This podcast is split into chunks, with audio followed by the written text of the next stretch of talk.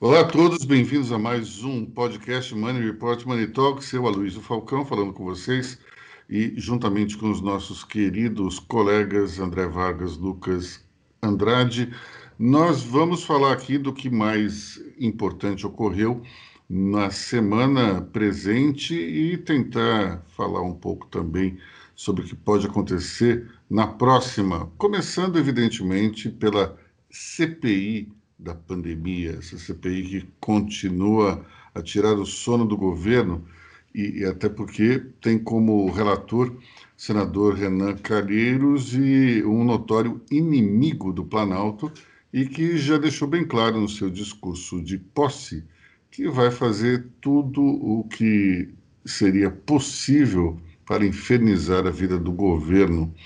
E do, do lado da situação, o governo de Jair Bolsonaro preparou um documento com 23 possíveis acusações, já tentando se preparar para o que vem pela frente, e o que vem pela frente é chumbo grosso. O, a oposição, especialmente o senador Renan Calheiros, é, vai pegar pesado, vai pegar no pé do governo, e nós vamos presenciar um embate realmente complicado, especialmente quando os, é, o ex-ministro é, da Saúde, é, Eduardo Pazuello, for depor, quando nós tivermos o ex-secretário de Comunicação, Fábio Weingarten, depondo, vai ser uma batalha campal.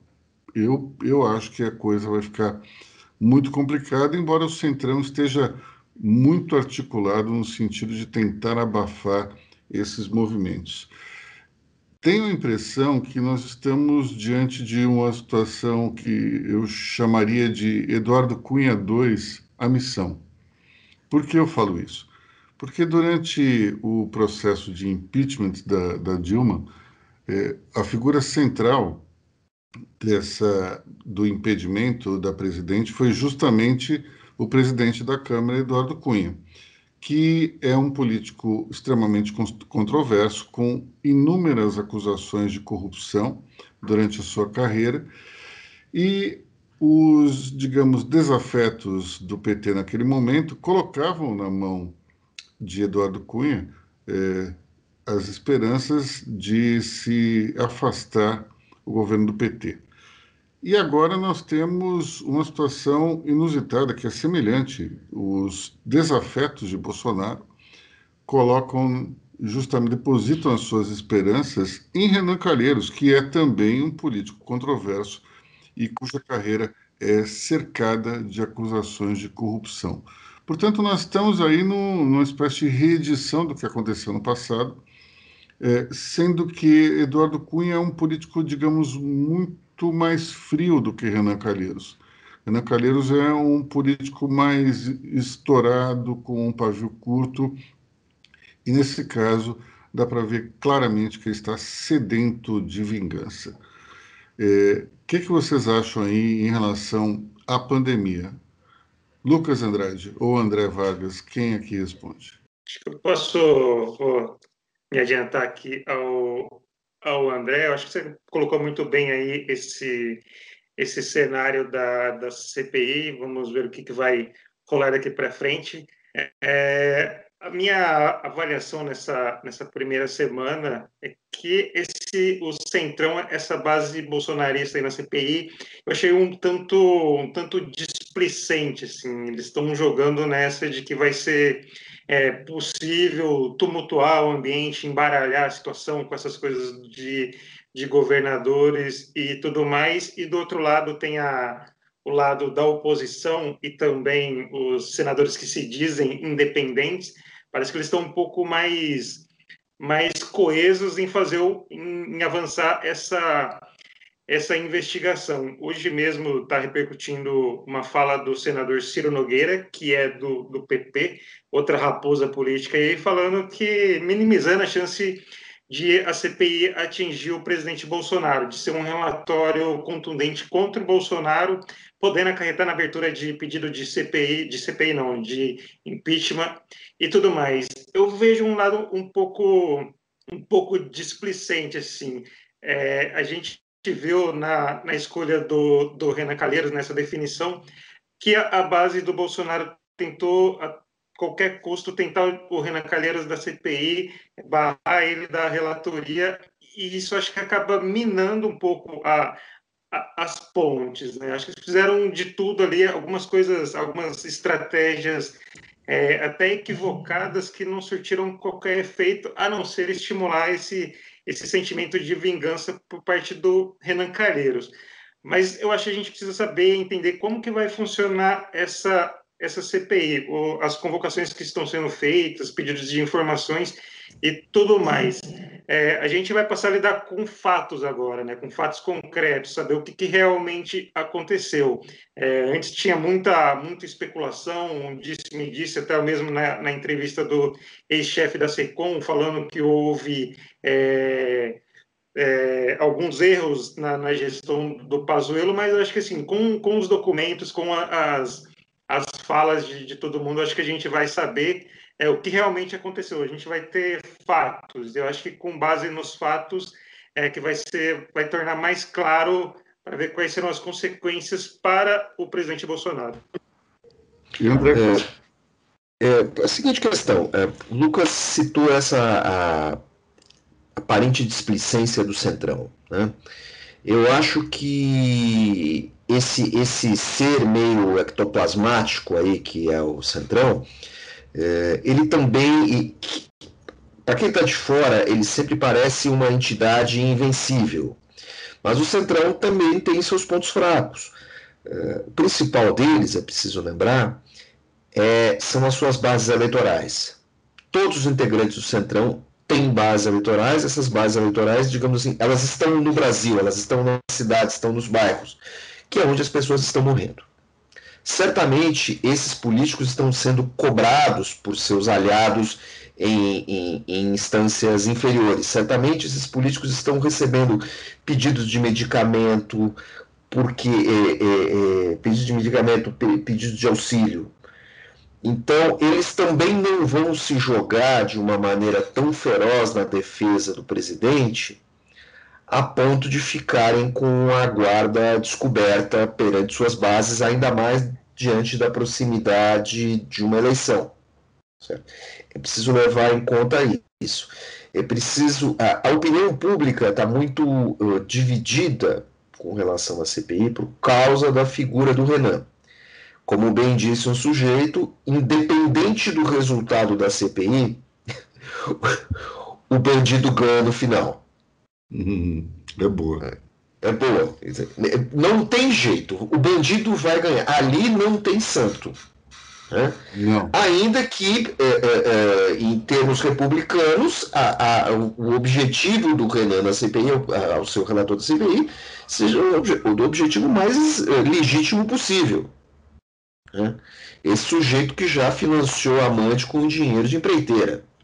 Sabe? Já foi acusado disso. Então, é era jornalista, diga-se de passagem. Diga de passagem. Jornalista, capa da afinada revista Playboy e tudo mais, né? Bom, segue o baile. Eu acho que tem essa questão. Eu acho que os depoimentos não vão ser tão contundentes assim, pelo menos os depoimentos do governo. E como o Lucas falou, eu acho que o, a pegada está nas pistas. É, é, está em eventualmente encontrar documentos que comprovem eh, eh, ações propositais do governo para minar eh, eh, o, a própria, o próprio modo com que a ciência e os, e, e, e os médicos eh, pregavam o combate à pandemia. Acho Olha, que a questão está aí. Pode falar. Tem, tem, um, tem uma questão interessante envolvendo essa displicência. Eu, como enxergo é, o, o Centrão muito mais como um balcão de negócio do que necessariamente um, um, grupo de representantes populares, me parece aquela clássica situação na qual essa disciplina, talvez essa é, displicência talvez seja é, entregar, é, vender a dificuldade para entregar a facilidade, entendeu? Nós temos aí um, uma situação interessante que é uma, um momento no qual o preço do apoio ao governo com a CPI da pandemia aumentou sensivelmente. E o Centrão pede eh, ao governo já há algum tempo que se diminua a importância do ministro Paulo Guedes, senão a demissão dele. A demissão acho difícil, mas a divisão do Ministério da Economia em quatro acho bastante provável. E dentro desse processo, eu acho que a displicência talvez seja uma forma de pressionar o governo para é, transformar Paulo Guedes de ministro da Economia para ministro da Fazenda, levando de quebra é, a indústria e comércio, trabalho, é, é, planejamento, não necessariamente nessa ordem, né? porque a gente ainda não sabe como é que eles vão rearranjar o ministério, se é que ele vai ser dividido, mas é, enxergo que o toma lá da cá faz parte desse, dessa equação dentro da CPI. Por outro lado, também, nós temos que ver que é, o discurso do presidente Jair Bolsonaro, é, negacionista, ele é uma matéria-prima bastante rica para os trabalhos da CPI. Nós temos aí registros do presidente é, desfazendo da vacina, é, em até situações um tanto quanto hilariantes, né? falando que a pessoa pode virar jacaré, o homem pode ter voz fina, a mulher pode fazer, pode crescer a barba. Nós não, eu acho que não há registro de nenhum chefe de Estado que tenha agido dessa forma em relação à vacina. Todos enxergaram a vacina como um caminho para se retomar a economia. O Bolsonaro, insistindo naquela questão de que a cloroquina resolvia tudo, é, foi contra a vacina e, além disso, é, pelo, pela, pelos ofícios que existem é, à disposição do relator Renan Calheiros, da CPI, há 11 é, ofertas de vacina para o governo no segundo semestre de 2020 ofícios esses que foram totalmente ignorados. E desses, três são da Pfizer. Portanto, a gente tem uma situação é, um tanto quanto difícil de defender. Como é que o governo vai dizer que ele era um defensor da vac das vacinas se ele passou o segundo semestre ignorando as ofertas é, de venda, especialmente as da Pfizer, cujo primeiro lote, por sinal, chegou hoje, né? ou melhor, ontem à noite, né? um milhão de, de doses acabaram de, de aportar aqui em solo brasileiro. Lucas? É, eu falei, falei em displicência, mas eu coloquei aqui também que o Centrão está numa posição, se a gente pode chamar assim, confortável, porque se você for pegar os fatos que a CPI vai passar a apurar, o Centrão não tem um dedo específico ali, não tem um dedo direto, porque o que está sendo atingido é o Ministério da Saúde a, a, fase mais crítica, quem comandava o Ministério da Saúde era o Pazuello. Então, assim, não tinha ninguém no Centrão ali, ninguém ligado ao Centrão é, no comando da pasta. Isso também vale para a comunicação nessa né, nesse setor do governo que lidou mais diretamente com, com o enfrentamento à, à pandemia. Então, assim, o Centrão está ali na, na defesa, utilizando como, como balcão de negócio. Essa parte do, do ministro Paulo Guedes é, pode servir até para impedir uma convocação do Guedes na CPI, apesar de o Guedes estar fazendo de tudo aí para ser convocado, né, com várias declarações, mas o Centrão atua nisso, mas essas, essas lideranças como o Ciro Nogueira não tem, se você for pegar, não tem um dedo direto deles ali na gestão do Ministério da Saúde. Eles estão, pelo contrário, o, o Centrão, né, o presidente da Câmara, o próprio Arthur Lira, eles atuaram no sentido de blindar o Bolsonaro para o Bolsonaro poder fazer o que, que ele queria, né? Assim, sempre garantiu essa, essa estabilidade de que o governo não seria alvo de um, um pedido de, de, impeachment. Até no caso da, da CPI, o Rodrigo Pacheco segurou quanto pôde. Então, assim, o Centrão, nessa, nessa conta aí da displicência, está numa posição é, confortável de defender o governo, mas a hora que vê que os fatos é, são, são graves, assim, eu acho que o Centrão não vai ter pudor nenhum em, em abandonar essa defesa e partir para outra. É, mas é, daí ao impeachment a gente tem um caminho longo também. E nós temos que lembrar que impeachment ele não se dá exatamente pela causa que, que é protocolada junto à, mesa da presidência da Câmara. É muito mais reflexo de uma, de uma quebra na, no, na base de apoio do que qualquer outra coisa. A razão pela qual uh, Dilma Rousseff é apeada do poder ela é uma razão tanto quanto, é, digamos, é, fraca do ponto de vista jurídico, que ela aquela pedalada fiscal é uma coisa que praticamente todo governo, todos os governos tinham feito até então, de alguma outra maneira, mas é, a pedalada era meio que um instrumento clássico para se romper o teto de gastos. E, então, é muito mais o reflexo de uma queda de, de, no apoio é, parlamentar de um governo do que necessariamente a razão em si. É, quando um governo não consegue juntar 171 votos de 513 para impedir um processo, é porque acabou. Não tem como. Se você tem, eu acho, se não me engano, a Dilma teve 130 votos ou coisa que o valha é, contra, a, contra o impeachment. Se você tem 130 aliados em 513, seu governo acabou. É simples assim. Então, é, por mais que, que o Bolsonaro esteja se esforçando para criar uma certa animosidade com os poderes, não só o Congresso como o, o Judiciário, inclusive tenha brigado com o seu partido, tenha saído do partido que o elegeu, tenha brigado com deputados e senadores que eram próximos dele. Mesmo assim, Bolsonaro tem mais que 170 votos dentro do Congresso. Sim, uh, o próprio Toma lá da cá, com o Centrão, resolveu isso. Então, é, pode ser que se crie algum tipo de desgaste no sentido de jogar para a plateia e, e os membros da, da CPI, ou mesmo aqueles que estão é, assistindo ou votando, ou enfim, é, pessoas ligadas ao Centrão, podem fazer algum jogo de cena durante a CPI, mas vamos supor que surja um pedido de impeachment por conta disso. Nesse momento, acho difícil a coisa andar para frente, ou mesmo que esse pedido seja aceito pelo Arthur Lira. Portanto, do ponto de vista prático, a, a, CPI ela vai trazer pouca coisa, mas ela pode servir é, para se criar problemas é, em relação a 2022. Você tem uma possibilidade de se criar acusações ou então se expor fatos que são muito ruins.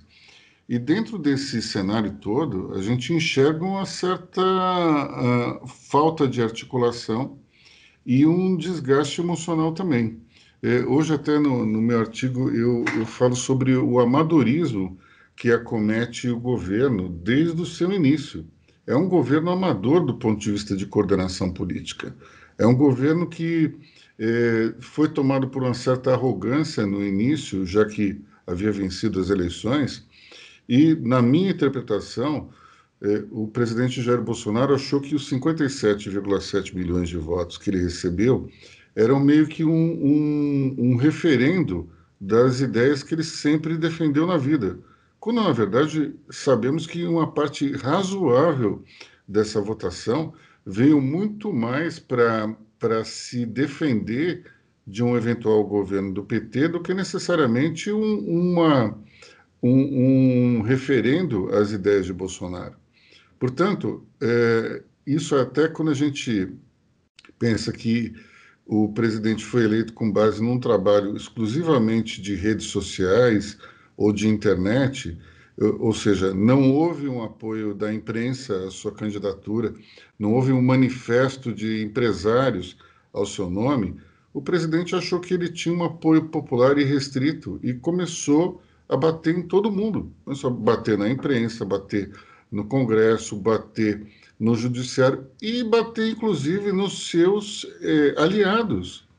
Portanto, é, me parece que esse amadorismo misturado com arrogância criou todos os problemas é, que agora nós vemos é, é, manifestados nessa situação aí em que o governo tem o apoio declarado do Centrão, mas ao mesmo tempo ele não se sente 100% seguro disso.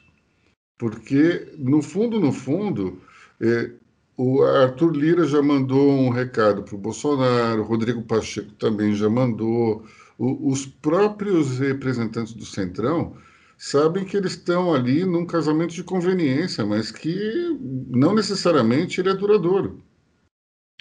Portanto, eu acho uma possibilidade de impeachment muito, muito remota, mas como não é exatamente uma relação muito estável, ela é sujeita a chuvas e trovoadas. Não sei se vocês concordam comigo, mas a gente vai passar ainda por alguns, é, alguns momentos aí de emoção daqui para frente. Não, e, e, isso, Aloysio, também joga lá para 2022 na articulação política, né? O Bolsonaro, de repente, está é, tá pensando em fazer uma aliança com, com o PP e pode não ter essa, essa aliança na chapa presidencial. Ele pode ficar restrito de novo a um partido é muito pequeno e o cenário é muito diferente de 2018.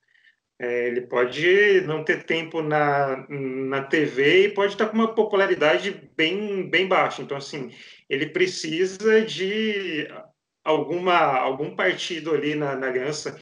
Tenta também um, uma articulação com, com o PSL, mesmo não se filiando ao PSL, mas vai precisar de uma base mais forte para tentar a reeleição. E talvez o andamento dessa CPI pode minar algumas bases. E tem algumas coisas curiosas, por exemplo, é, nessa semana que o, o, o, governo tentou a qualquer custo, como já falei, tirar o Renan Calheiros da CPI ou da relatoria, e depois tentando buscar criar pontes com, com, com, o próprio Renan. Então, assim, você enche o saco da pessoa lá, você faz de tudo para derrubar ela, e depois, como se nada tivesse acontecido, você tenta estender a mão. É, isso vai acabar minando qualquer é, tipo de, de articulação. André. É interessante o seguinte: essa liminar obtida para tirar o Renan da, da relatoria, ela também revela em parte esse amadorismo que você citou. Né? Quando surgiu, que foi a partir de uma ação popular e que contou com a, a, a participação da deputada Carla Zambelli, eu muito me surpreendi Puxa vida, eu pensei, pensei com os meus botões, nossa, deputada Carla Zambelli uh, entrando no confronto com uma raposa política como o Renan, assim, tá, a coisa está tá num nível um pouco acima do nível da Carla Zambelli. E pronto, logo depois se revelou que a decisão liminar uh, uh, para tirar o Renan era inválida porque a decisão poderia muito bem ter sido reformada. A decisão tem um erro, ela fala que o Renan não pode ser eleito. Ela dizia que o Renan não podia ser eleito para a relatoria da CPI. Só que numa CPI, é, o relator não é eleito. Então, assim, o juiz que decidiu não conhecia de regimento do, do, do Senado. E a deputada saiu brandando, eh, sabe, brandando a decisão pelas redes sociais, estava dizendo que ela tinha conseguido. Se ela fosse um pouco mais contida e a sua assessoria olhasse a decisão com olhos de ver, e se ela estivesse bem assessorada juridicamente, ela poderia perfeitamente voltar ao juiz e pedir para o juiz reformar a decisão. Se, ele, se ela tivesse feito isso, ou se alguém do grupo que entrou com essa ação popular tivesse essa capacidade, o governo não passaria por mais essa vergonha. Né?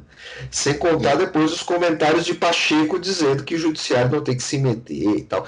Na verdade, conversa para boi dormir que o judiciário não tem que se meter.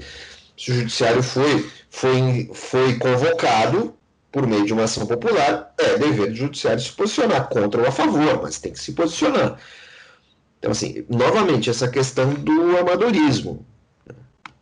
Me parece que deputada Carla Zambelli, como outros deputados que fazem parte daquele grupo incondicional de apoio do governo, alguns assessores do Palácio e até o presidente Jair Bolsonaro em alguns momentos, eles é, atuam de uma forma que me lembra uma frase dita pelo personagem Malone no filme Os Intocáveis, personagem esse do ator Sean Connery, no momento em que ele, ele está no seu apartamento e entra um mafioso para matá-lo.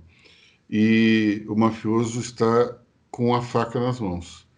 E o personagem Sean Connery tira um trabuco dentro do seu gramofone e olha para esse assassino e diz assim: é típico de vocês, vocês trazem uma faca para uma briga de revólver.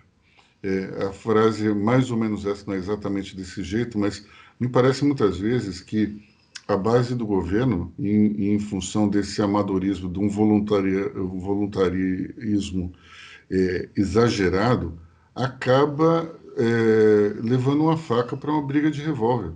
É, não se tem um preparo necessário para entrar numa discussão política com gente que está é, tarimbada.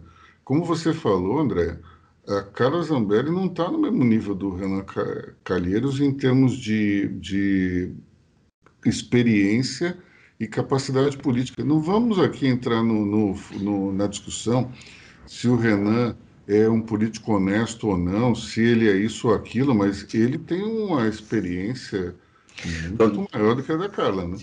Deixa eu te interromper, eu acho que assim, eu acho que a Carla Zambelli não está no mesmo nível do Renan, nem para maldade e nem para bondade. Exatamente. Ô, ô Luiz, só acrescentando uma coisa do, do Renan Calheiros, eu acho que assim, o fato dele ser relator é uma notícia péssima também para o Planalto, justamente por esse conhecimento de, do regimento, de como as coisas funcionam no Senado, como o Eduardo Cunha tinha na, na Câmara. Assim, o Renan é aquela figura política que renasce da cinza. A gente até citou no programa passado um Highlander. Ele já esteve com o Collor, já esteve com o Fernando Henrique, já esteve com o Lula, já esteve com todo mundo. E agora, assim, ele tinha sido escanteado no, no começo dessa nova legislatura, é, ele foi vencido pelo, pelo Davi Alcolumbre é, e tudo mais, e agora ele está, a gente está colocando o Renan Caneiros de volta aqui aos, aos holofotes. Né? Você até fez uma comparação dele com, com o Cunha, e vamos lembrar que o Renan, com todas as as falcatruas, todas as investigações, ele não foi preso, né? O Eduardo Cunha foi, Renan Calheiros está aí, firme e forte, e de volta aos holofotes com muito poder. E é um jeito de fazer política que não vai para um confronto agressivo. Vamos lembrar daquela imagem do Renan sentado ao lado do Davi, Davi Alcolumbre, tentando convencê-lo de sair da, da mesa para para que ele não presidisse a sessão na qual ele foi eleito. E, e você vê que a linguagem corporal do, do Renan, o gestual, é, o semblante dele não é uma, um semblante agressivo. Ele está ali, dá um tapinha no braço do sujeito, segura no antebraço. Ele é um político que sabe é, que a agressividade leva simplesmente ao confronto. Então, o Renan sabe a hora de bater e sabe a hora de afagar. É, só um instantinho, André. É, é, interessante porque aqui na política brasileira nós temos é, o, o instrumento do morde-a-sopra, não é verdade? Nós temos aquele... É, sempre você vê os políticos mordendo e assoprando ao mesmo tempo. A, o próprio presta atenção que o Arthur Lira deu ao presidente Jair Bolsonaro naquele, naquele discurso contundente ali, é, ele mordia e soprava ao mesmo tempo. O problema do governo é que ele instituiu uma nova, um, uma nova metodologia.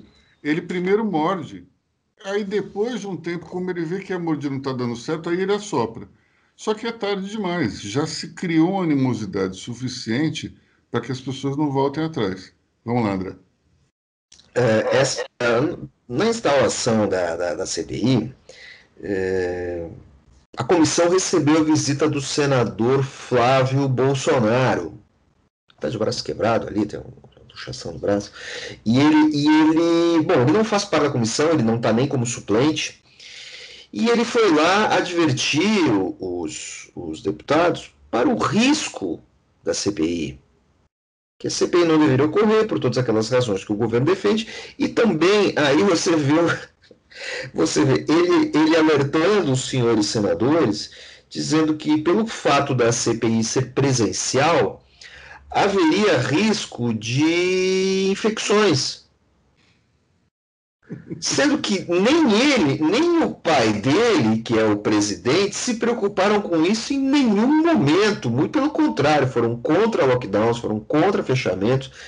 É, é, é, é tem um, um, uma tentativa de argumentação oportunista que soa disfuncional. É lógico que isso não vai fazer nenhum, isso não pega em nada na base aliada dele, na base, na base eleitoral dele. Ele como candidato à reeleição. Agora, você vê o grau de, de, de desorganização e o grau de amadorismo. Né? O governo não possui uma linha de argumentação. E o, e, e, e o, grande, e, o grande exemplo disso é a questão do, do general que não teve vergonha de se vacinar escondido. Lucas, conta pra gente essa história que é ótima. É, essa, essa história, acho que entra nisso tudo que, que você falou dessa desorganização. Acho que a desorganização já começa. Você falou ah, que o governo não tem um, um preparo. Tem, mas pelo lado negativo. Começa por aquela lista de 23 fatos que poderiam implicar o governo, você preparou um roteiro para ser usado na CPI. Você mandou é, pedidos de esclarecimentos para os ministérios simplesmente com o que a CPI precisa, precisa buscar. Acho, que assim, é uma coisa. Por mais que você seja um, um gabinete de crise e tudo mais, você precisa lidar de uma forma melhor com isso. E aí a gente teve essa semana essa reunião num conselho depois se puder me corrigir, alguma coisa relacionada à saúde, que o ministro Queiroga organizou. Esse, essa reunião estava sendo transmitida, estava sendo gravada, só que o Queiroga não, não avisou os participantes, né?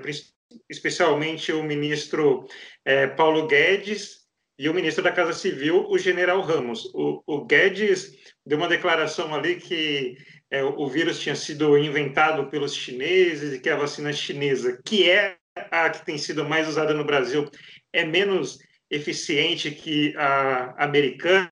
Ele tentou dar uma contextualizada ali para defender o setor privado, enfim.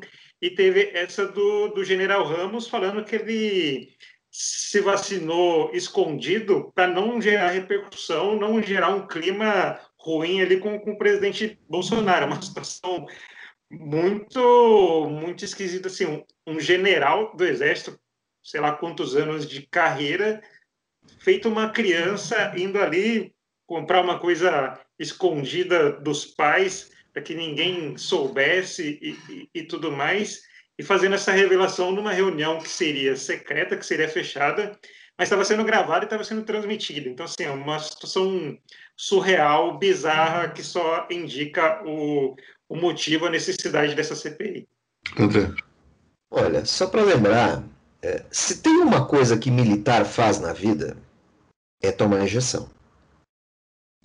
Lembremos.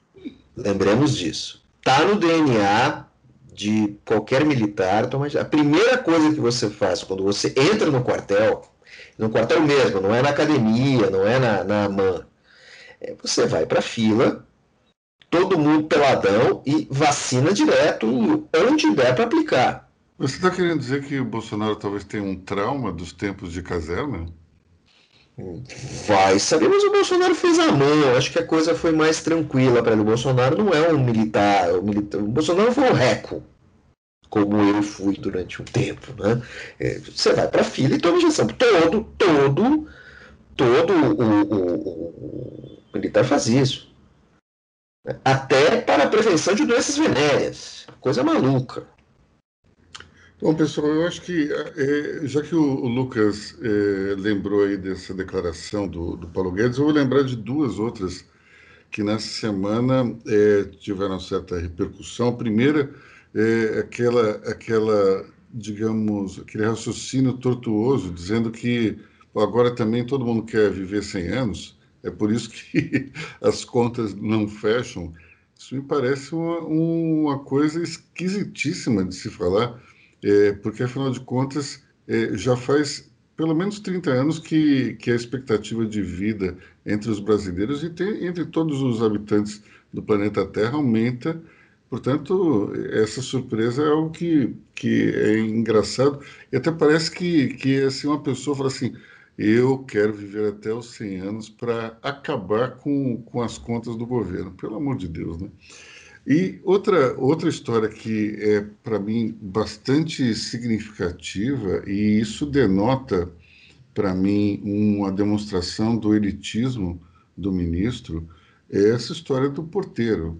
Ele criticando o FIES, dizendo que até o porteiro, filho do porteiro dele, tinha entrado na faculdade, apesar de ter tirado nota zero. Eu acho estranha essa história. Acho muito esquisito é, é, essa, essa coisa de alguém ter entrado na faculdade com nota zero. E acho que ele inventou essa história da nota zero para justificar é, o, o, argumento de que pô, o pobre não pode entrar na faculdade. Mas, é, eu até imagino que o, o, o pauteiro da Folha de São Paulo já deve ter mandado alguém, algum repórter atrás do porteiro do prédio dele. Mas, de qualquer maneira, é, esse é o tipo da, da, coisa que não se fala. Não se fala. Eu te diria até o seguinte: não dá para nem se pensar uma coisa dessa. Porque, afinal de contas, você mexe com uma situação é, muito delicada, que é a da, da necessidade que todo ser humano tem de ascender socialmente, de querer melhorar a própria vida. E ter um diploma universitário é uma coisa importante. O mecanismo é o certo ou o errado, a gente discute isso depois, mas é uma reedição daquela história de que até a empregada doméstica estava indo para a Disney. Não se pode falar uma barbaridade dessa. Se você tinha uma condição naquela época, o dólar baixo, e uma empregada doméstica poderia dividir a sua viagem, e sei lá quantas vezes pode ir, pode ir, qual o problema? Isso não, não é nada do outro mundo. Eu até lembro uma discussão que eu tive com uma amiga que ela chamava o aeroporto de Congonhas de aeroporco, porque eu, é, parecia uma rodoviária. Eu falei assim, mas gente, vocês nunca foram em, em aeroporto é, de cidade é, fora dos Estados Unidos, é, dentro dos Estados Unidos, mas fora de Nova York, Los Angeles, o aeroporto é lotadíssimo e ninguém reclama, né? Nos Estados Unidos pode, agora aqui, aqui não pode. Ou seja, se você tem uma situação de muita gente, é porque tem tem bastante gente viajando, o, a malha aérea foi democratizada, aí não pode, porque eu sou eu, eu sou da elite e eu quero um aeroporto vazio. Sinceramente, eu prefiro pegar uma fila e ficar e ficar ali ensanduichado no avião sabendo que a economia está bombando do que o contrário, o aeroporto vazio e sem, sem ninguém para viajar. Isso é um sinal de que a economia está embaixo, mas enfim. André, você queria falar, né? É, essa, é, essa observação do Paulo Guedes, é, ela partiu de um sujeito que foi bolsista, né? Precisamos lembrar disso. Paulo Guedes foi bolsista nos Estados Unidos. Então, calma lá, né? não é bem assim, né? Tudo bem, bolsista não ganha tanto dinheiro, a família sempre ajuda, parará, parará, parará, mas assim, o Paulo Guedes também está esquecendo. O Paulo Guedes também está esquecendo que uma das coisas, uh, digamos, uh, socioeconomicamente mágicas do Brasil é a permeabilidade social, que também existe em outras nações, que também existe muito nos Estados Unidos há muito mais tempo do que aqui. Existe no México, existe no Canadá, existe na Europa inteira. Então, assim, é, é, é, é, muito, é uma cabeça muito República Velha que bateu ali, sabe? Foi um insight muito República Velha que bateu na, na cabeça dele. é claramente uma manifestação de elitismo, né? Você tem, ainda e curiosamente a gente está falando de sujeito que é, fez um, um, um, comentário ruim sobre as empregadas domésticas e depois vem a público para dizer que ele era neto de, de uma empregada doméstica. E depois ele fala mal de um bolsista e, e ele foi um bolsista. É um negócio meio esquisito. A impressão que eu tenho é que o, o ministro não gosta muito aí das suas raízes proletárias e, e fica falando mal do, de, de, quem está gozando de algum tipo de benefício é, proporcionado ou pela situação cambial ou então por uma, uma bolsa que é patrocinada pelo governo. Eu, sinceramente, é, não, não sei, essa altura do campeonato, se o governo deve ou não é, patrocinar bolsas de estudo, mas nos Estados Unidos a coisa funciona muito bem porque você tem uma meritocracia, uma meritocracia você tem é, faculdades que são de, de primeira linha, mas são faculdades particulares ou mantidas por fundações. Mas o fato é que você consegue colocar é, os, os, os alunos mais carentes na faculdade sem grandes esforços. Tem as faculdades estaduais, você tem um sistema educacional e consegue abraçar bem uh, as necessidades da população e educar todo mundo. Então, a, a gente precisa é, ter a empatia de falar: bom, precisamos encontrar uma solução. E não simplesmente falar mal da solução que existe é, de uma maneira elitista. Isso é uma coisa absolutamente horrorosa. Lucas, queria falar ou era André? Eu só, só acrescentar, o Guedes também precisa se definir o, o discurso dele também, né? Porque recentemente numa fala ele falou que ele ia no mercado e as pessoas aplaudiam ele. Na semana seguinte ele falou que o trabalho dele não era reconhecido. Então assim ele precisa achar um, um meio termo e, e, eu não sei qual que ele, ele, anda falando muito né recentemente assim dando muita declaração como se estivesse num, num boteco assim uma falar falar informal e tem várias falas dele que podem ser usadas aí para é, uma convocação na, na, na, CPI. Teve uma entrevista dele, se não me engano, para a revista Veja, ele falou que não sei, com 5 bilhões a gente resolve a pandemia. Depois ele falou de um amigo inglês dele que tinha 40 milhões de testes. O, o Paulo Guedes muitas vezes ele solta umas informações é, informais assim, mas como como a gente estava falando aqui do amadorismo do governo, parece que ele ainda não entendeu que tudo que ele fala tem reflexo e que, assim, se alguma coisa pode ser feito na economia, ele é o responsável direto. Muitas vezes ele age como se aquilo não, não fosse responsabilidade dele, como se ele não pudesse, não pudesse fazer nada. Tá, tá, tá uma situação bem, bem, bem complicada. O ministro precisa encontrar isso, o, o fio da meada, né? Bom, você sabe, a verdade, eu achava que o Paulo Guedes da imprensa e, e, nessas declarações ia ser pior do que ele foi. Eu lembro que ali no, no final da campanha, quando o Bolsonaro já, já é proclamado presidente do Brasil, mas ainda não assume, a primeira coletiva que o Paulo Guedes dá é uma tragédia.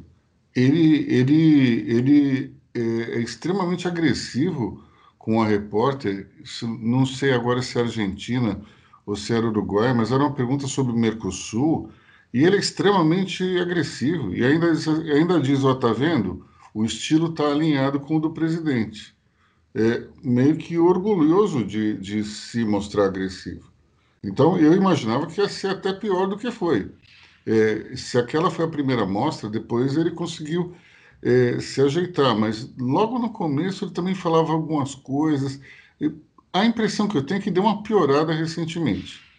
Eu não sei se, se, se o comportamento do Bolsonaro é contagioso e acaba meio que interferindo na, na atitude dos seus colaboradores mais diretos, mas o fato é que nós temos o, o ministro Paulo Guedes nos últimos, nas últimas semanas é, não parece o Paulo Guedes de sempre. Ou está tá está enveredando para um novo caminho, então ele está sob forte pressão emocional, já que ele deixou de ser unanimidade e é um grupo grande do Centrão pedindo a cabeça dele.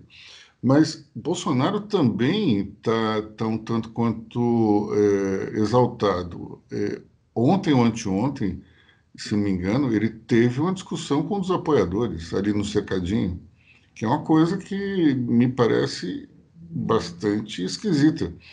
O, os, os apoiadores estão lá para exaltar o presidente, o mito, e ele conseguiu brigar até com um desses caras.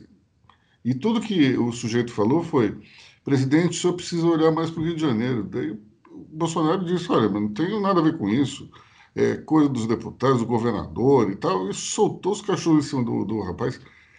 Ou seja, é, dá para ver que estamos no momento em que há tensão na esplanada dos ministérios e há tensão também no Palácio do Planalto. Mas o, o Lucas, antes de falar, o André estava querendo dar o seu pitaco aqui.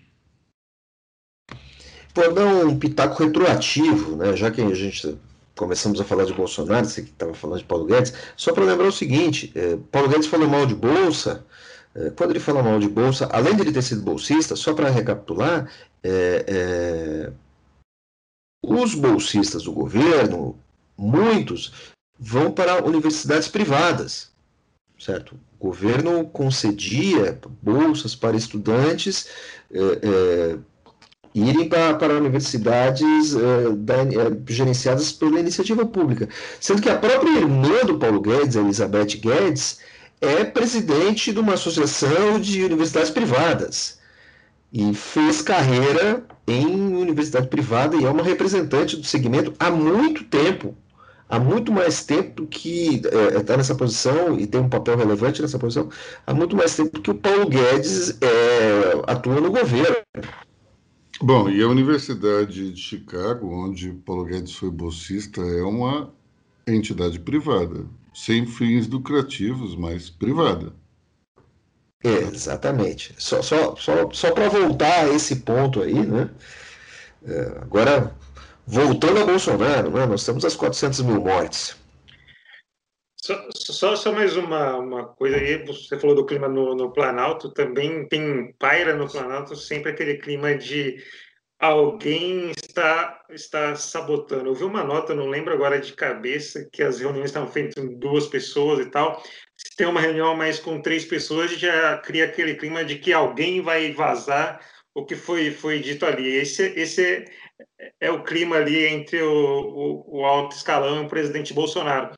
Sempre quando você reúne mais de duas pessoas numa sala, sempre tem a suspeita de que alguém ali naquela sala vai revelar o, o que, o que foi dito. E, e aí sempre o, o, problema acaba sendo aquela coisa, né? Quem vazou e não o que foi dito, né? Sempre é o, é o fato de quem, quem revelou a informação e não é, o, o absurdo do que foi dito. Mas você sabe que eu tenho um amigo que ele faz uma coisa que, se Bolsonaro tem toda essa paranoia, ele poderia é, fazer isso que esse meu amigo faz. Esse meu amigo, quando ele está desconfiado que tem algum vazamento na empresa, ele começa a mentir descaradamente. Então, ele inventa coisas para cada um dos, dos diretores. E ele sabe que e as mentiras são diferentes. Quando você. E se daí uma coisa vazou, ele sabe de onde veio.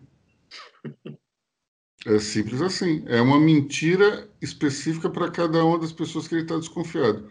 Teve vazamento, ele sabe quem é. Então, se o presidente tem alguma, tem alguma desconfiança. Mas você acha que isso funcionaria com Bolsonaro inventando mentiras? Claro.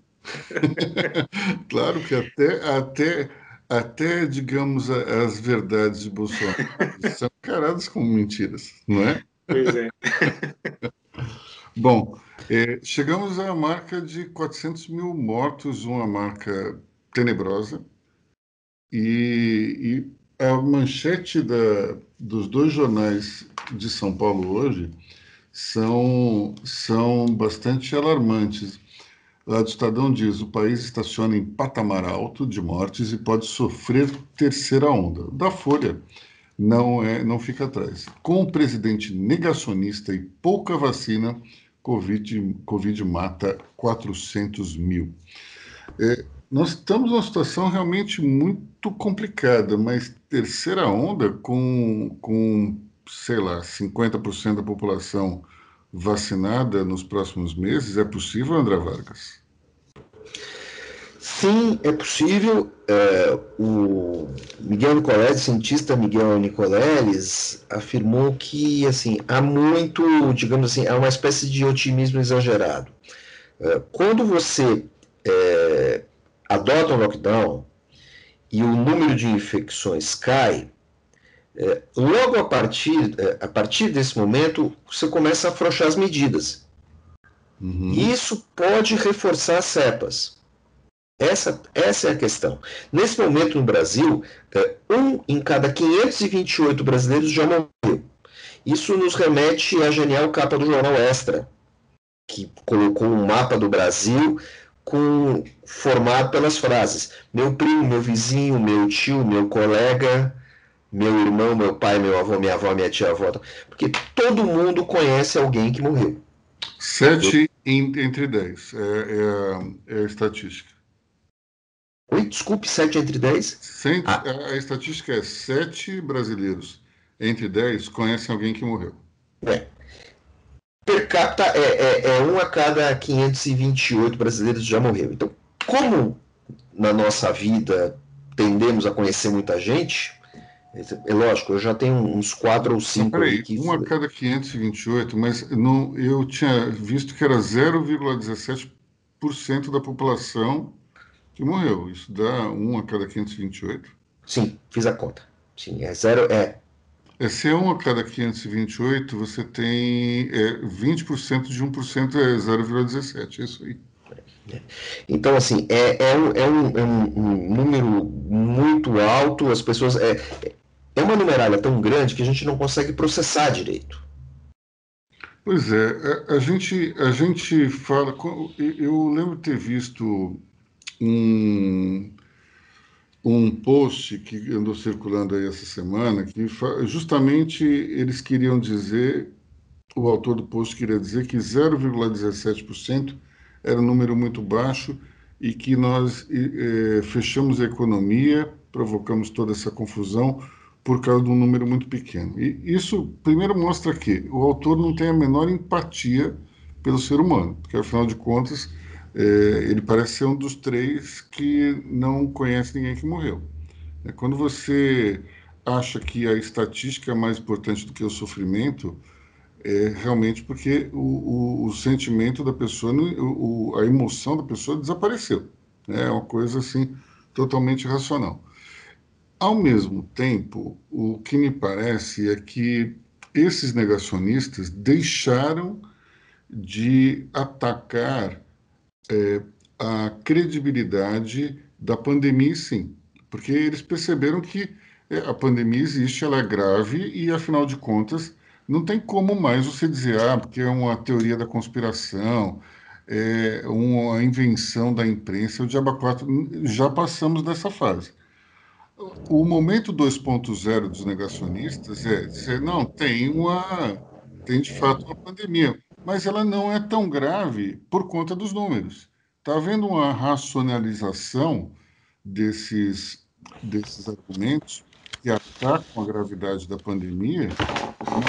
Sinceramente, nós temos que nos, nos é, debruçar sobre esse número do André. 1 em 528 isso significa o seguinte: nós, sem, nós daqui a alguns meses, é, todo mundo vai conhecer alguém que morreu. Essa história de, tre, de 7 entre 10, de 1 em 528, ela vai deixar de existir. Vai todo mundo vai conhecer alguém que morreu. Não, não, não é só isso, Luiz. Você tem as consequências da pandemia para quem sai da doença. Quem pega a doença na sua manifestação grave, muita gente não vai poder voltar a trabalhar, vai ter que ficar encostada na Previdência. Os 400 mil mortos são só uma parte. E aí vamos, vamos brincar de, de, de Wiki Vargas. Né? O que, que acontece? Da onde vem, já que nós estamos num governo que fala tanto de militar e tal, assim, da onde vem o termo companhia? É, é, é uma das estruturas militares. As companhias costumam ter até 500 pessoas. Certo? E é, é tradição, é, é, é sabido na vida militar que um comandante de uma companhia é o, é o nível mais elevado da organização em que o comandante conhece meio de vista todo mundo. É, os ingleses dizem que até que comandando até 500 pessoas e circulando bem, você conhece de vista todo mundo. Certo? Nós estamos com um em cada 528 uh, brasileiros mortos. Nós já estamos naquele nível de fato em que você já conhece pelo menos um que morreu, né? Uhum. Não se usa nem o exemplo militar na vida civil, partindo de um sujeito que está no comando da República, que foi capitão, que trabalhou em companhias, até porque ele era, ele era um, um oficial de tropa. Foi, foi tenente e foi capitão. Não, capitão Não. ele foi na reforma. Foi reformado como capitão. Não, quando ele publica o artigo da Veja, ele já é capitão. Engraçado. Eu tinha, eu tinha a impressão que ele foi é, reformado e aí virou capitão. Eu acho que ele não sobe de posto na reforma. Ah, não isso, sobe de... Na isso reforma não... sobe de posto, sim. Eu, eu acho que. Eu conheço um capitão que virou coronel na reforma. Meu pai era sargento e virou segundo tenente. Subiu dois porque era pracinha. Tudo bem.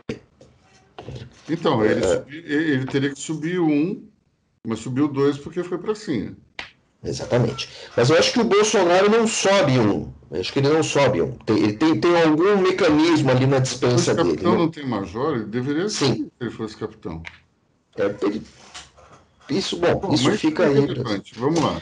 E como, é, é, como capitão, ele teria, ele teria estado numa companhia e, portanto, ele saberia é, o nome é, de todos os, os, seus comandados. Né? Eu, eu conheceria de vista.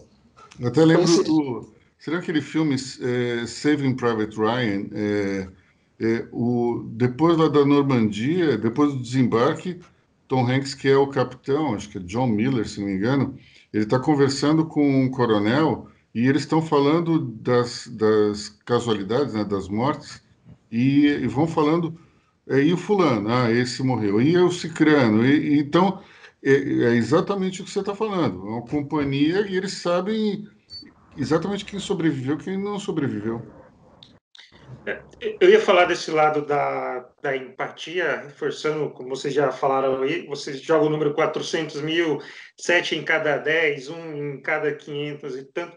Mas, assim, cada, cada morte, cada situação é uma situação traumática. Só pegando dois exemplos que eu tive conhecimento de pessoas é, mais próximas recentemente, tive um ex-colega de trabalho que ele perdeu no mesmo dia irmão, pai e mãe. Em questão de 24 horas, três pessoas da família acabaram morrendo e eram pessoas assim, não, não idosas e, e tudo mais. Não que isso justifique, mas são pessoas ainda com uma, uma vida extensa é, pela frente. E teve também um caso de uma ex-professora do colégio que acabou falecendo e o marido morreu, se não me engano, acho que dez dias depois. O marido estava entubado. E aquela, aquela é, sensação de que o marido passou esse período todo sem saber que a esposa tinha falecido. Então, assim, cada situação é uma situação traumática. A gente vê aí famílias perdendo cinco, seis pessoas, marido e mulher, filhos e, e tudo mais. Então, assim, não são apenas é, números, é bem como destaca a, a, capa de hoje do Extra. Meu pai, minha mãe, meu primo, meu tio, é, é, é tudo isso. Então, assim, quando a gente olha cada situação, são situações é, bem traumáticas. Bom, nós temos aí, dentro dessa questão dos 400, das 400 mil mortes, uma possibilidade que, se mantido esse platô alto, nós chegaremos às 500 mil rapidamente, não?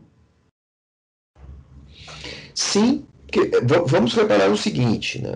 vamos falar do que a gente conhece um pouco melhor que é o Estado de São Paulo. O Estado de São Paulo decretou lockdown porque as UTIs estavam lotadas. Faz todo sentido. É, é decretado o, o alarme quando as UTIs, não importa por qual questão, atingem 80% de ocupação. As UTIs atingiram 79% de lotação e o pessoal abriu. É isso que Nicoleles critica. Ele assim, não, tem que esperar mais, tem que esperar baixar mais. O pessoal da saúde também precisa de um respiro.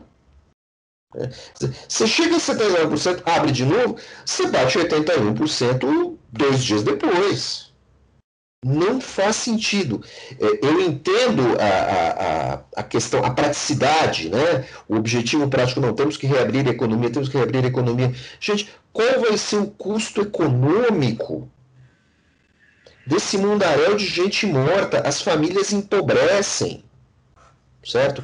Filhos que sustentam os pais, casais recém-casados, uh, uh, famílias que, que perdem uh, pais ainda economicamente ativos com filhos jovens ou na faculdade, quer dizer, assim, é, é, é vai ser um, um arraso de guerra. E essas pessoas ou vão empobrecer muito mais, ou vão ser jogadas à periferia, ou vão ter que, nós vamos ter que voltar para aquela economia, é, a classe média vai ter que adotar aquela economia do salário mínimo, né? então, famílias estendidas morando juntas, para poder pagar as contas, que isso foi detectado no, no, no, no, início dos anos 90 por um economista, esqueci o nome dele agora, que ele detectou a economia do salário mínimo, várias pessoas ganhando mal, se juntando, vivendo no, vivendo no mesmo lar, para poderem se sustentar mutuamente. É, assim, o, o, o, o, arraso vai ser muito grande, gente. É, enquanto isso, é, é, é está demorando muito essa vacinação. Nós temos alguns bons dados. Eu consultei no indicador agora há pouco, que nós publicamos em Monday Report, no nosso, no nosso boletim da pandemia. Eu tenho 53 anos. A minha vacinação deveria ser em setembro. Eh, já recuo um pouco, vai ficar para o final de agosto. Estou otimista. Sigo em isolamento. Provavelmente vai diminuir um pouco mais.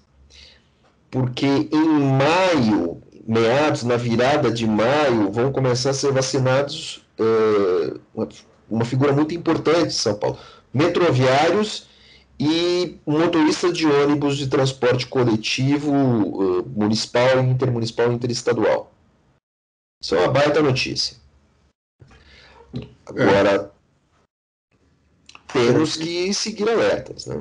Eu tenho a impressão que, que vai haver uma redução de de prazos mesmo, mas a gente, ao mesmo tempo, vai ter alguns gargalos pontuais, por conta, acho, da grande demanda de insumos e também de vacinas no mundo inteiro, mas é, eu, eu acredito que a tendência, de maneira geral, é que o calendário de vacinação ele vá se encurtando cada vez mais. O que me, o, o, que simplesmente me deixa absolutamente aborrecido é que há dois fatores que poderiam é, ter virado esse jogo. Primeiro, se o governo tivesse comprado de fato as vacinas no segundo semestre de 2020, nós estaríamos vacinando as pessoas desde a virada do ano, não somente é, há poucos dias. Então, claramente, nós teríamos condições de virar esse jogo mais rapidamente e teríamos agora uma situação econômica, eu acho que até melhor do que a atual, sem contar na economia de mortes, na economia de leitos de hospital, enfim, tudo isso, todo o drama que a gente viu. E o segundo motivo é que o discurso negacionista eh, do governo provocou uma espécie de isolamento internacional do Brasil. Então, o Brasil, há alguns meses, eh, é, fez alguns apelos à comunidade internacional e foi totalmente ignorado. E nós temos agora uma situação na Índia gravíssima, e lá você, curiosamente, também teve um governo negacionista. O, o governo estimulou aglomerações nas campanhas eleitorais, enfim. Só que o discurso negacionista era mais interno do que externo e não propagou tanto. E o governo da Índia pediu ajuda e foi atendido prontamente por vários países, ao contrário do Brasil. Então, nós temos uma situação que é absolutamente sui generis. Há uma sobra, por exemplo, de vacina AstraZeneca nos Estados Unidos e nós estamos pedindo essa vacina. E até agora estamos sendo solenemente ignorados. O, o peraí, o, o, acho que o, o Lucas quer falar. Eu vou, o André até pode me, me corrigir, ele que entende mais, pesquisa mais sobre as vacinas. Você falou que o país poderia estar vacinando já desde dezembro do ano passado. Vou dar uma de um pouco de Paulo Guedes, não me entendam mal aqui. Mas o país poderia estar vacinando com uma vacina mais, um pouco mais eficiente já na primeira dose. É, o país estava vacinando com a Coronavac, que funciona com, com as duas doses, mas a, a, da Pfizer já é mais eficiente na primeira dose do que a Coronavac. Estou certo, André Vargas? Está certíssimo. E, e a, a, Pfizer até estuda uh, e afirma que talvez seja preciso uma terceira dose e que provavelmente para o futuro, no pós-pandemia, a, a, a, vacina contra, a, corona, contra o coronavírus ele se, seja uma vacina sazonal, como é a vacina da gripe, que talvez tenha que ser aplicada a cada um ano e meio ou a cada um ano. Agora, existe essa questão que você falou que o Brasil poderia estar vacinando desde o início. O Brasil não começou muito tarde a vacinação. O Brasil começou em janeiro. O problema é que o Brasil começou com estoques reduzidíssimos. E começou meio no peito e na raça, meio no confronto entre o Dória e o Bolsonaro. O Brasil não começa bem a, a, a, campanha. O Brasil não começa a campanha com as doses distribuídas. Né? O caso do negacionismo da Índia, ele só se deu eh, pelo governo, pelo governo nacionalista deles, eh, porque em janeiro teve a campanha presidencial e os dados estavam subdimensionados. Os outros países foram a, a estão mandando ajuda para a Índia e o presidente da OMS eh, fez um apelo internacional dizendo que não só a Índia precisa ser ajudada, mas a Índia e o Brasil. Certo? Esse sujeito que foi atacado pelos negacionistas, agora partiu em defesa do Brasil. Eu ouvi barbaridades a respeito desse cara. Eu ouvi médicos uh, falarem dele, dizendo que esse cara, uh, esqueceu, Tedros Adhanom, que ele não era médico nem nada, ele é da Eritreia, ele é formado em medicina pela Universidade de Nottingham. Ele é um sujeito muito bem formado e ele é um sanitarista. Ele tá para ser da OMS, basicamente você tem que ser sanitarista, muito mais do que infectologista, muito mais do que qualquer coisa. É um sujeito muito bem preparado. E esse cara, veja bem, esse cara é o sujeito que parte em defesa do Brasil nesse momento é, tão grave que nós estamos passando.